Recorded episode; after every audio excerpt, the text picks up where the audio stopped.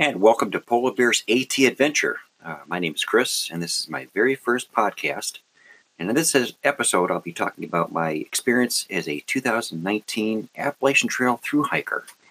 And what got me interested in actually doing the trail itself was the movie A Walk in the Woods.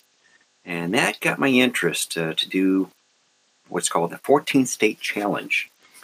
Now, the actual Appalachian Trail itself is called the Appalachian National Scenic Trail. And it consists of 14 states, and a total from beginning to end is 2,192 miles. Now, the actual 14 states it goes through, you begin at Georgia, you go through North Carolina, Tennessee, Virginia, West Virginia, Maryland, Pennsylvania, New Jersey, New York, Connecticut, Massachusetts, Vermont, New Hampshire, and finally to make it to Maine at Baxter State Park where Mount Katahdin is. So actually, before I even started the trail or even thought about it, I had very little experience as a hiker. So I jumped online, watched a bunch of YouTube videos, got some books to read, actually went out to a place where I can get ideas on the type of gear I need and everything. So got all that done. I started actually hiking about 6 months prior to actually being on the trail. I actually had a mild stroke. And to me, that was scary because I had planned all this out and all of a sudden this comes up. So I actually thought that, you know, maybe I'm not going to be able to actually do the trail itself. So I was not going to let that hamper me. So I went through some nice physical education and got back into the swing of things. And I was very determined to actually start the trail. Now, I started my actual thru hike March 22nd, 2019. And I decided to take the trail name of Polar Bear. So usually everybody starts with the trail name or they do something funny on the trail and they get some sort of funny trail name. So I had a little stuffed polar bear with a Pepsi in his hand. So I actually started the trail and finished the trail with him. So he was a real big help as well. So the actual trail on the morning of March 22nd, I flew in from Cleveland to Atlanta, got a ride into what they call Amicalola Falls State Park, which is the actual part of the trail itself that you start. You go through the famous arch. And at the falls itself, the actual trail, you go from 1,800-foot elevation up to 2,550-foot elevation. And it consists of 604 steps, which is a very intense climb. And you go up to 700 feet to view the falls. From there, that is another big climb to Springer Mountain Shelter, is you go from 2,550 to 3,700 feet above sea level up to the shelter. So actually, the shelter itself on Springer Mountain, after that, you actually start the actual trail itself right there. And what was really neat, doing the actual trail, it was pretty interesting because now you have a very nice descent down. Well, your first intense climb is going to be 4,400 foot, and that's going to be Blood Mountain near Neal Gap, which is the Mountain Crossings outfitter store. Well, the climb itself was one of the most intense climbs I ever did in my life, and the descent was even twice as intense. So I was paired up with another hiker, and when we got down, finally, after a 2-hour descent, and seeing the Neal Gap Mountain Crossings, oh, we were just so happy. It consists of both an outfitter, and that was my first experience with a hostel, which is pretty neat. So I definitely was able to stay there for a night, order pizza and 2-liter Pepsi, and we sat around watching movies. Now, the trail itself, you actually go through the Blue Ridge, Shenandoah, and Great Smoky Mountains. And when you hit the Smoky Mountains, you're going to experience a elevation increase and decrease of 18,500 feet.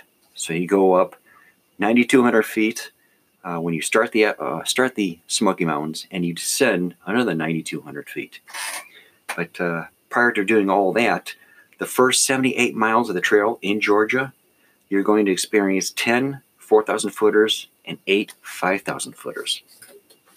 So I was all happy to get out of Georgia, get into North Carolina, and I heard so much about the Georgia-North Carolina border, which I seen a sign, and I thought it was going to be more, but I seen a sign, it had NC/NC, or GA/NC, and that was the border. It had this metal tube that this tree had formed around. And usually at the borders, you'll have a notebook. You could put your name, say something, or your trail name and everything. And that was the border, my first border itself. So I was like, okay, I was thrilled with that. So getting into North Carolina, you actually go into what they call the Nantahala Outdoor Center.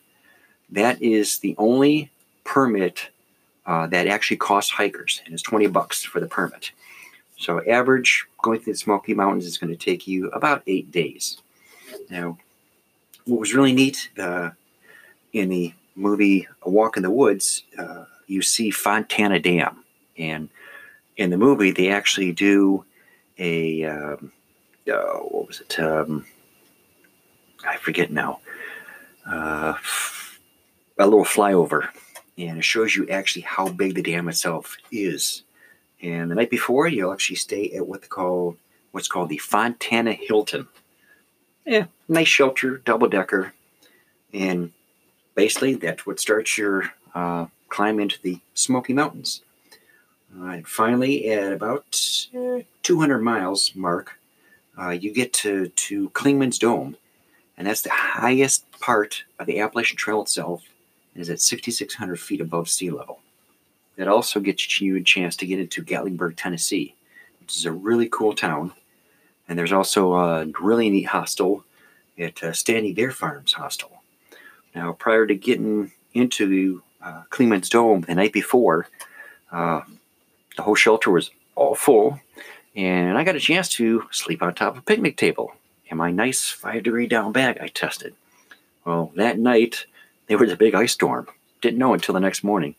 Come out, open my bag and everything, and everything is all iced. Even the food bags that we had hanging were like almost solid. So luckily, I was the first person out of the shelter, and there was probably temperature was probably about 28 degrees. Within probably the next few hours, by I'd say I started at about 7 a.m. in the morning. By noon, it was about 65 degrees, nice weather, everything's all green. And it was really interesting because I took a few pictures, and about the top of the 5 foot the trees, whereas the first 5 feet was nothing but ice. Everything from below that was green. Very nice weather. Finally getting into Clingman's Dome, and I was so happy to do it because that was like my first highlight of the actual trail itself. From there, I got a chance to go into Gatlinburg, spend a day, start hiking again. And once you get into outside of Standing Bear Farm Hostel, then you've got a pretty good type of climb. And this is a climb where you have about 2 or 3 actually false, what they call false summits. And after each summit, I'm climbing, I'm going to finally get up to the top, and there it is again. So I'm like, but finally you get up the top, there's a nice view. Very tired that day, nice shelter. So I was so happy to actually get in the shelter and relax. From there, you get a chance to go over to the Over Mountain Shelter, which is called the barn, massive red barn. And it would probably hold about 40 hikers itself. So it's in the middle of just this big open pasture, which I found out was really cool. From there, the climb down from Bluff Mountain was intense because you go from about 4,600 feet down to 1,400 feet. But right at the end, you're so happy to see what's called the Laughing Heart Lodge. And that's at mile 275 in Hot Springs, North Carolina. And I was just so happy to get in there. I was like, yes. So I took 2 days off and relaxed. And I got a chance to actually get more food. And the really big highlights of the whole trail itself for me was I would actually get a chance to resupply at Dollar Generals and dollar stores. And occasionally I would hit a supermarket. But usually I was happy, 20, 30 bucks, you know, 2-3 days of food, I'm happy. So from there, I had a chance to get into the Roan Highlands, which is really neat, near Carvers Gap. And the Roan Highland Shelter is the actual highest elevation shelter on the AT at 6,270 feet above sea level. And from there, you get into Roan Mountain, Tennessee. Really cool town. Another amazing hostel, which is called the Boots Off Hostel in Hampton, Tennessee, at mile 428. From there, I had a chance, usually I started 8 miles a day. Then I built up to 11, 12 miles a day. Then finally got up to 15. So usually as you hit Damascus, usually now doing 18, 20 miles a day. And that's what I was able to do because my first 21 mile a day was at Damascus. So did another 0 day there, got out, started my truck again. So got into southern Virginia. Your first really big climb is going to be Mount Rogers at 5,700 feet. And that leads you to what's called the Fat Man Squeeze. This is such a squeeze because there's no way of really getting through. So you got to take your pack off and throw it a whole bunch of times to actually wiggle your way through. So I was real happy to do that. And then on the other side, my other highlight was called Grayson Highland State Park at mile 500. And I was just so happy because at that point, you're about 5,000 foot elevation. And you get a chance to walk through the first part of the actual state park itself. And next thing comes up is you see wild ponies. And this is a big, real happy thing I was able to see. So the actual ponies walk right up to you. You're able to, you know, give them a few snacks, pet them, get some pictures. I was really amazed to also see in the state park itself the longhorn steers. And these things are just massive cows. So I kept a different distance. I didn't want to get too close to these things. And they just looked at us like, hikers, okay. So really next to big part of the trail itself was I got a chance to get into Troutville, Virginia. And that was actually the first time that I was actually able to get new shoes. And the shoes I did get lasted me about 780 miles before they pretty much disintegrated. So I was real happy to, you know, get new shoes. I mean, spent the money and everything. So pretty much after that, you get a chance to get into the Partnership Shelter near Marion, Virginia, which is real nice. And I think either before or after Partnership Shelter, which is really cool because there's a Visitors Information Center. And from there, you can actually call and get a pizza delivered with 2 liters of Pepsi. So I was happy to take the day off for that evening. I got in there about 6:30, so I was happy. Really, the really neat part of the trail was going to what's called the Lindenwood Schoolhouse. And inside was by far the ultimate trail magic there. There was like 5 or 6 coolers, had snacks, cold drinks, some medical stuff. And you were able to actually sit inside this 1894 schoolhouse, which you could probably fit maybe 20 kids at the most, which was really neat. I took so many pictures. I was real happy to be there. So from there, I got down to Buena Vista, Virginia. You started about 809 foot elevation and make the climb, intense climb, up to Bald Knob, which is at 4,000 feet above sea level. And usually it's a little tricky because you get down to these towns and you get into a low elevation. Well, now you got this big elevation to climb out like almost every time. So I was like, it was really neat. Finally got into Waynesboro, Virginia, near Rockfish Gap. The actual town itself has a free camping area. And another place to get into is Front Royal, which starts the Shenandoah National Park. And there's also a brewery for hikers. They're very happy to see hikers there. And which I could say every state that I did go through, people, the local people were just so happy to see us hikers. And a lot of times they went out of their way to actually help us, either to get to a grocery store, or they would actually take us in for the night and actually go up, buy us lunch or dinner, which we were real happy to, you know, actually do that. From there, the next really big part of the trip for me was getting to Harpers Ferry, West Virginia. Now, that's the Appalachian Trail Conservancy. That's the headquarters. So that's at about mile 1045. Neat, really neat looking little town. I was able to take a day off. I heard about a $12 commuter train from Harpers Ferry. Goes right into Washington, D.C. Spent 2 days in there.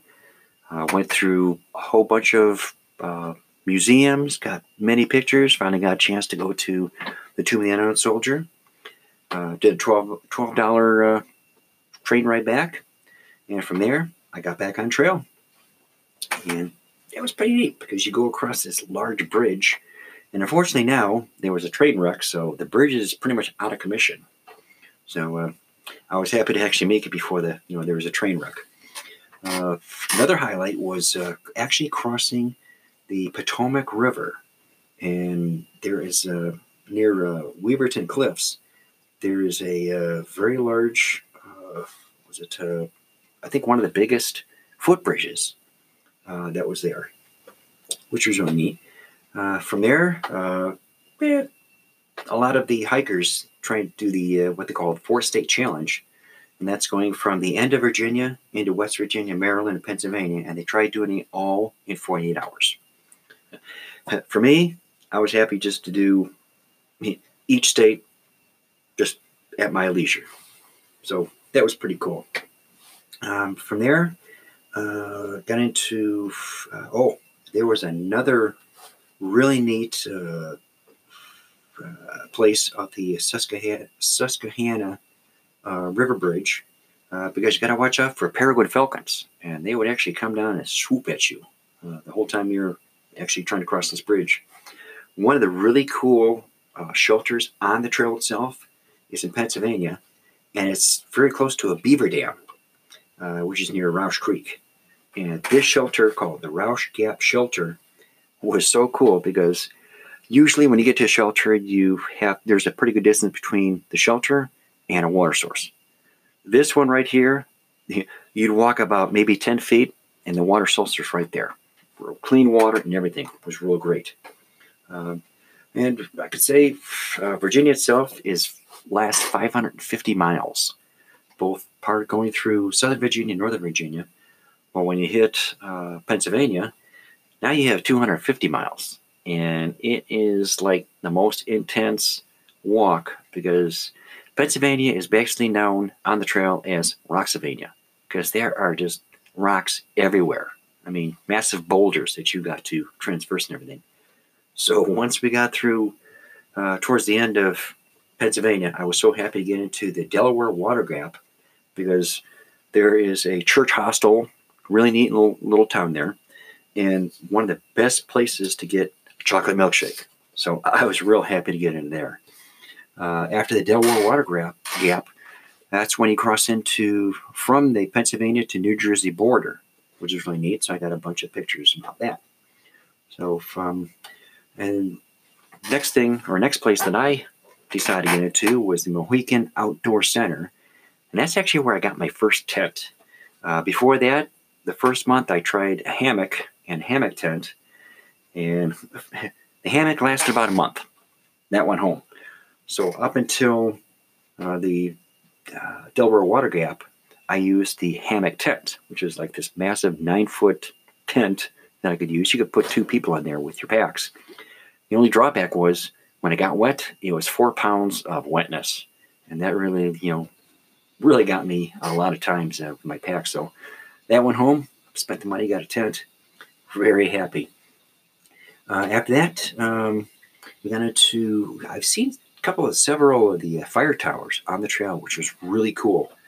A lot of times it's a very intense climb, but when you get up to the top, it's amazing views. So I was happy to get to go through New Jersey and then New York on the trail, and in both states rather quickly, in and out. And on New York, in the New York Trail, you actually go through one of the small zoos, which I thought was pretty cool. Unfortunately, it was closed when I got into town there, so I had to do a little bypass. What was really interesting, getting to into the Bear Mountain Inn, which is in New York, you cross the Hudson River. And this bridge is just massive. I mean, it's long. Yeah. Unfortunately, you go from 190 foot of elevation up to 720 feet of elevation. Then you drop down and then go back up to about 750. But between the New York and Connecticut border, your elevation is between 1,000 and 1,500 feet, which is not bad. By then, you're just so used to climbing up and down, going up and down mountains, so it's easy. Another really interesting part of the trail was Mount Everett, and that's at 2,600 feet. And after that, you start getting into Massachusetts, which is really neat, because as soon as I got into Massachusetts, about a half hour, I'm out feeling, nice fresh water and everything, get back out to my pack, and I look down, I see a movement, and I'm in the middle of the forest with my pack, with now new water, or great water, and I have a porcupine comes walking up to me. Like, he was my best friend. Well, I had to do a few pictures, and he turned around and finally got away from me real quick, but that was neat to actually see a porcupine, first time ever in my life. So another really interesting part was what's called Clarendon Gorge at mile 1686, I think. One of the best swimming holes, which is real cool. So from there, got a chance to actually get up to one of three ski resorts actually on the trail. That's part of it. The first one is Killington Peak Ski Resort. And it's really neat because you go up one of the tallest hills, and right on top, the ski patrol has a lodge for hikers. Doesn't cost you anything. And I was real happy to get in there, because by the time I get in there, the weather had really turned, worse a little bit. Next morning, turned out to be rain. So you get into Rutland, Vermont. I was real happy because I heard of a really cool hostel called the Yellow Deli Hostel. Now, these people were very interested. I took 2 days off. I was just so happy. So getting out of there, got into West Hartford, Vermont, and that was really neat because I come off the trail, and there's some more trail magic, which was hikers that actually did the trail before. So I was asking a whole bunch of questions what to expect now. The little town of West Hartford, Vermont, actually was hit real bad in the 2011 hurricane of Hurricane Irene. Basically, it destroyed the entire town. There was very little of the town left. So didn't mind staying there. Actually, finally got out, made it to the Connecticut River, and now I'm at the Vermont-New Hampshire border near Dartmouth College in Hanover, New Hampshire. Really cool. Made it into Glencliff, New Hampshire, which one of the really cool climbs. I mean, it's intense, but getting up the top was awesome. It's called Mount Moosalock, and it is a intense 4,800 foot climb. Really neat because you get up the top and you actually wind around a whole bunch of areas. It's like going through probably the Grand Canyon, and get up to the top, and I mean, just the view was just incredible. So I was real happy to actually get into there. That's when you actually start the White Mountain Ranges in New Hampshire. And there's a few what they call huts. Hikers get a chance to either do work for stay or pay $10, where any other people who are actually hiking the trail, these things are roughly $100, $150 a night. So I was happy to be a through hiker, and the two huts I stayed at, I actually did work for stay. It was great.